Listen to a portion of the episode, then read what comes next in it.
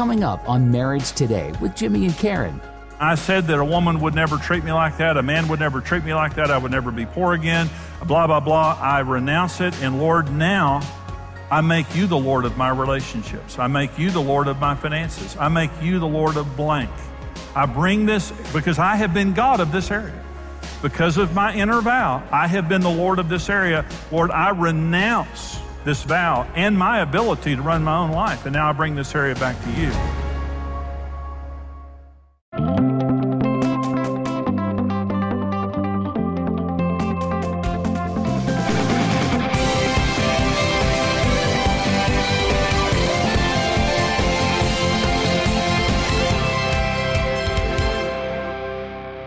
This message is called Marriage Without Baggage.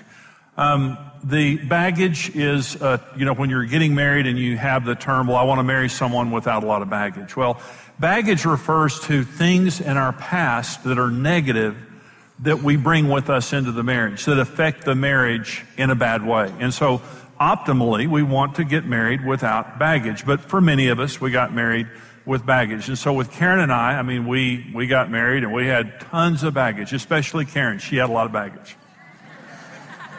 I had a little bitty bag. Karen, a big old bag. No, not really. So we both had huge amounts of baggage from our past. If you're single, if you're divorced, if you're not married yet, I want to have some good news for you. You can get married without baggage. You, the, these things that we're going to talk about today, they don't take a long time to deal with, but undealt with, these are the things that really ruin a marriage. We're set up from the very beginning for problems because we brought the problems in with us. We brought the problems in from our past. So we're going to talk about three issues in this message today that are considered kind of the biggest baggage issues iniquities, inner vows, and unforgiveness. Those are the three things that affect our marriage day one in the most negative way. So let's talk about iniquities to begin with. Exodus 34, where I ask you to turn there. The Lord passed before him and proclaimed, The Lord, the Lord God, merciful and gracious, long suffering and abounding in goodness and truth, keeping mercy for thousands, forgiving iniquity and transgression and sin, by no means clearing the guilty, visiting the iniquity of the fathers. And the word fathers there really means mothers and fathers fathers upon the children and the children's children to the third and fourth generation. Well, the, the word iniquity in the Hebrew language is the word avon, A-V-O-N, and it means to bend or twist. It's this word right here. Rather than being straight, like a tree that grows up straight, it's a tree that's been blown by a prevailing wind. And literally, it becomes bent in that direction. So God says here, I will visit the iniquities upon the children and the children's children to the third and fourth generation. So the word iniquity means a bent toward a sin or a negative behavior because of the exposure of your parents. In other words, when you're growing up and you're exposed to a certain type of behavior, there is the old saying, an acorn doesn't fall far from the tree. And that saying means you're going to be like your parents. You're pretty much set up to be like your parents. And that's just simply true. Most of us are going to be like our parents. Well, if our parents are righteous, godly people who, you know, are disciples of Jesus and grew up in a Christian, godly way, that's great. They're going to pass on to us those righteous tendencies and we're going to be set up for success. But all of us have to admit we came out of an imperfect environment. And for some of us, it was a very imperfect environment. And so we were exposed to anger and abuse verbal, sexual, physical, and chauvinism, and sexism, and pride, and rebellion, and immorality, and on and on and on. Uh, uh, all of us can sin with, on our own. We all have a sin nature. But an iniquity is a generationally entrenched sin.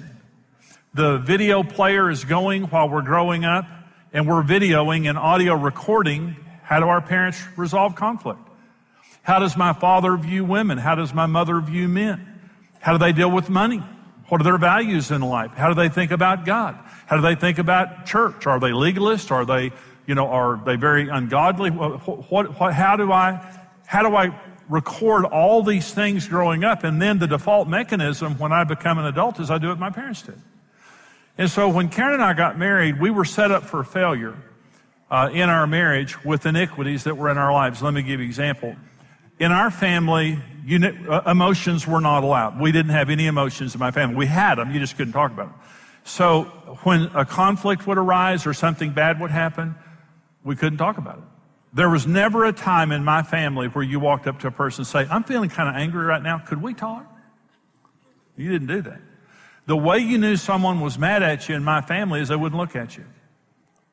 And the madder they were, the longer time went by that they wouldn't look at you. It's the most dysfunctional method of communication on the planet. And that's what I would do to Karen. When I got mad at Karen, I'd give her the silent treatment for three or four days. I'd yell at her sometimes, but then I'd give her the silent treatment for three or four days. It was awful.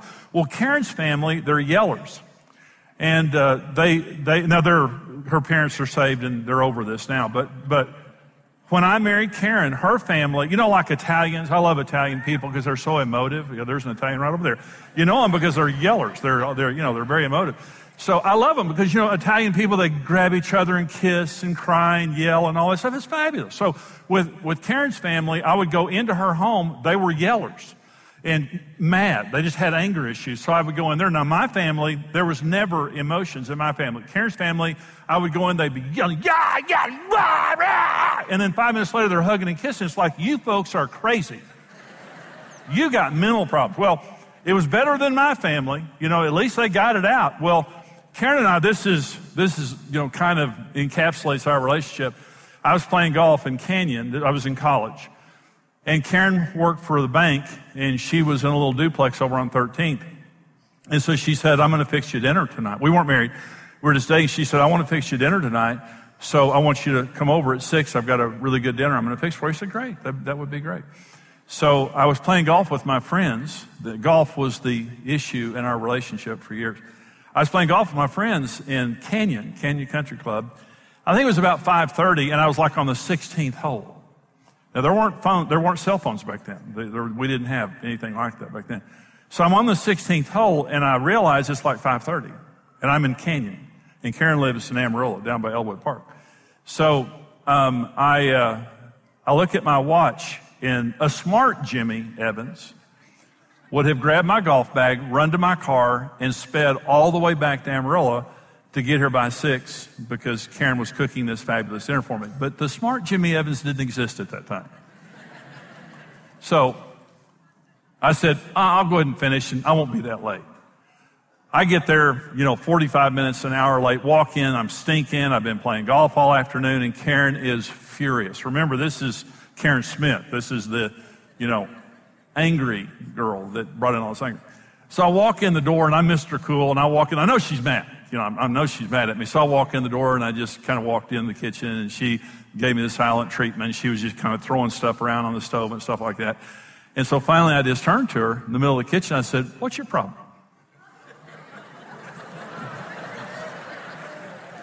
the, the next minute I was wearing meatloaf, potatoes.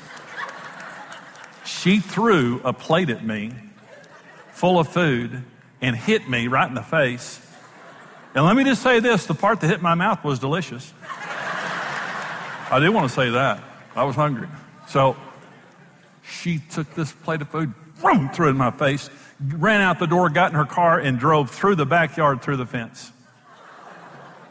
And that was precious Karen. And uh, how do you break iniquities? You have to confess it. Okay. So I was a chauvinist. I was prideful. Um, I was a, a, you know, terrible communicator, um, so on and so forth. So I had to confess it. It's not my parents' problem, it's my problem. Okay. The second thing, I have to forgive my parents. You know, they may have handed me baggage, but somebody handed them worse baggage. In Karen's folks' case and in my folks' case, it's amazing how good of people they are with what was dealt to them. And so don't judge your parents because they also had someone that gave them the same baggage. So you have to forgive your parents. You can't be free without forgiveness. The number three thing, and this is so critical. So you say, Jimmy, I'm really bent in a particular area of, you know, how I see women, how I see men, how I treat people, whatever. You come to Jesus and say, Lord, this area of my life is bent because of what I was exposed to. I make you Lord of this area. And Lord, I'm asking you to disciple me. The Holy Spirit is the Spirit of truth. I'm asking you to disciple me in blank And this is what happens. Every bent in my life when Karen and I got married is gone. Now listen to what Karen and I said. I want you to say this now. Here's, here's what Karen and I said. When we began to learn about iniquities, here's what we said. Karen and Jimmy Evans are the end of all of the Evans and Smith iniquities, and we're not passing one of these on to our children. We're breaking every single one of them right now.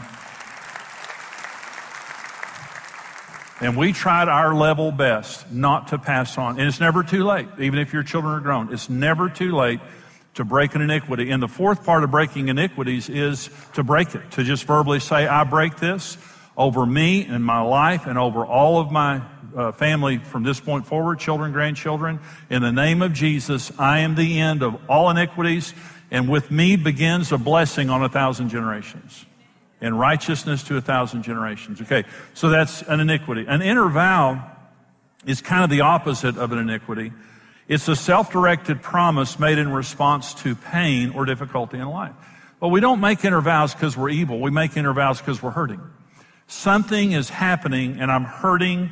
Uh, I'm in a very difficult place and I just simply make myself a promise because I'm not going to come back here. What I'm saying is I'm not going to come back here. Okay. So it's innocent, very deadly though.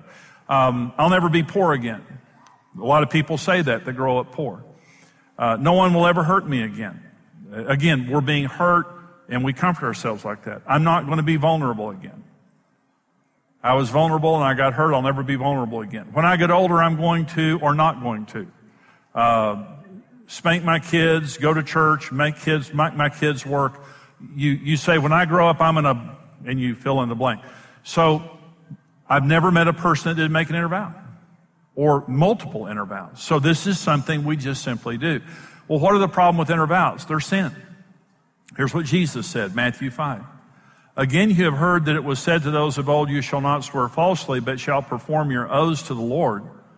But I say to you, do not swear at all, neither by heaven, for it is God's throne, nor by the earth, for it is his footstool, nor by Jerusalem, for it is the city of the great king. Nor shall you swear by your head, because you cannot make one hair white or black. But let your yes be yes and your no, no. For whatever is more than this, these, is from the evil one. Now, so listen to me. So you say, now, wait a minute, Jimmy. So Jesus is saying, I can't say I swear to God. Okay, then you shouldn't say that. Um, I swear by anything. Uh, you know, Jesus said, you don't go around swearing things. You perform your oaths to the Lord. If you have an oath to make, you say, Jesus, I really want to do this. Help me do this. Okay. Uh, inner vow is a promise that I make toward myself. Now listen, in any area of your life where you have an inner vow, Jesus is not the area, the Lord of that area of your life. Why, why is it of the evil one? Because the devil wants to keep you away from the lordship of Jesus Christ. It's evil. Okay, so I say to myself, I'll never be poor again. Jesus Christ is not the Lord of my finances. I am. Because I said I'll never be poor again, so now I'm, I'm taking care of that. I say, no one's ever going to hurt me again. Jesus Christ is not the Lord of my relationships. Period. In any area that I have an active inner vow working, Jesus is not the Lord of that area. So that's the first problem with inner vows. The second is they cause us to be unteachable, unapproachable, and irrational in that area of our lives. In any area that you have an inner vow, you're a little crazy. Is another way to say it. You think, you think you're a genius, but you're just a little bit crazy. The other thing is they cause us to overreact, what I just said. So how do you break inner vows? You renounce it. I had no, I, I didn't make it because I was evil. I made it because I was hurting. But I had no right. According to Jesus, I, I must perform my oaths to the Lord. It would be wonderful when we're growing up and we're hurting that someone could pastor us through that pain and help us not to make those mistakes. But most of us didn't have that opportunity. And so most of us, in response to pain, family problems, personal problems, financial problems, marital problems, whatever it might have been, in response to pain, we made ourselves promises. We have to retrace our steps, go back to that point in time and say, I renounce that vow. I had no right to make it. And that's number one. Number two, I have to submit that area of my life to the Lord. I come back and say, now I said that a woman would never treat me like that. A man would never treat me like that. I would never be poor again. Blah, blah, blah. I renounce it. And Lord, now I make you the Lord of my relationships. I make you the Lord of my finances. I make you the Lord of blank. I bring this because I have been God of this area. Because of my inner vow, I have been the Lord of this area. Lord, I renounce this vow and my ability to run my own life. And now I bring this area back to you. And lastly, we break the spiritual power of the vow. Number three is unforgiveness. And this is the mother of all issues related to freedom. You cannot be free from your past uh, or any of the baggage of your past without forgiveness. Matthew 6 14. If you forgive men their trespasses, your heavenly Father will also forgive you. If you do not forgive men their trespasses, neither will your Father forgive your trespasses. Now, if you're a believer, your, your sins are forgiven, you're on your way to heaven, that's not revocable. What God is talking about here is He will give us as much grace in this life is we'll give away. If we're, if we're gracious people and forgiving people, we walk in freedom. We walk in an intimacy with God in the blessings that that brings. If we're bitter, unforgiving people, we forfeit many of the blessings we can have as believers because we, we're unforgiving.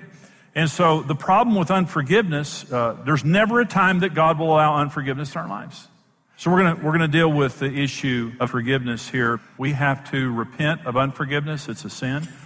We have to trust God with vengeance. Unforgiveness is unbelief. Uh, Romans 12 says, vengeance is mine, I will repay. And when we forgive, we're just saying, God, I trust you to deal with these people. If we don't believe in God or don't have faith in God, we try to bring vengeance ourselves. And the most important thing that we do in forgiveness is we bless the person that we're mad at until the healing comes in our own life. A lot of people say, well, Jimmy, I've been trying to forgive that person, but the, I still feel hurt and, and bitter. Luke 6, 27 and 28. I say to you who hear, love your enemies, do good to those who hate you, bless those who curse you, pray for those who spitefully use you. That's not trite spiritual advice, that's medicine whenever it may be a person that's dead that you're angry at. It doesn't matter. Your spouse is going to get the worst of it. It doesn't matter if you're mad at the boss or mad at, you know, whoever it is. Your family gets the, the venom. It ruins, it ruins the closest relationships to you. And so we have to get to a point of blessing our abusers, blessing our rejectors, blessing those who defrauded us, blessing those who mistreated us, and saying to them, God, I bless them. Well, what, why do we have to bless them? Blessing forces forgiveness out of our heads to our hearts. Remember, Jesus said, I'm going to do this to you if you from your heart don't forgive your brother. How do I forgive from my heart? I bless them. It forces it out of our head into our hearts, and that's where the medicine is. You say, Well, I'm so bitter, I'm so hurt, or whatever. You will not hate a person very long that you're blessing. The medicine is in the blessing whoever hurt you, how bad they hurt you, you bless them. Because you hurt Jesus real bad and he blessed you. So we're going to give away grace because we need a lot of grace. Anybody need a lot of grace? Say amen.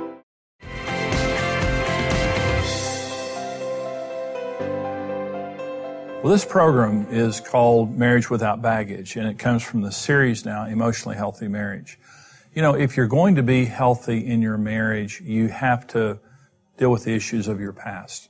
And the three issues that I talked about on today's program, that they're, they're the main baggage issues that come into a marriage that really affect it negatively. One is iniquities, and that is the wrong tendencies from our family. You know, your mom and dad train you. They have the most powerful influence in your life, good or bad. And in those areas where they were a bad influence, negativity, abuse, you know, substance abuse, chauvinism, racism, uh, anything like that, and there are many of them is in any area that you were trained that way, you end up with a bent. Okay. But that affects your marriage and it affects your children. And the answer to that is to break it, to confess it and say, Lord, this is a sin in our family and I confess it and I forgive my mom and dad, but Lord, I now surrender this to you and I want you to change me. We grow up bent because we're not following Christ. An inner vow is another type of very dangerous thing that we do. Matthew 5 Jesus tells us not to swear by heaven or earth, but to per- perform our oaths to the Lord. But many of us innocently in life say things like, I'll never be poor again. No one will ever hurt me again. I'm never going to let a woman treat me like that again. I'm never going to let a man treat me like again, that again. That is a self vow that becomes very destructive. The, the worst, really, honestly, The most destructive spouses that I've ever met are that way because of an inner vow. They have come out of a bad marriage or a bad past. They've made a vow and now they are on a, a mission to make sure that they don't go back to their past and they become very unhealthy. The third and the worst is unforgiveness, is not forgiving. And when you don't forgive a person from your past, your spouse is going to get it the worst.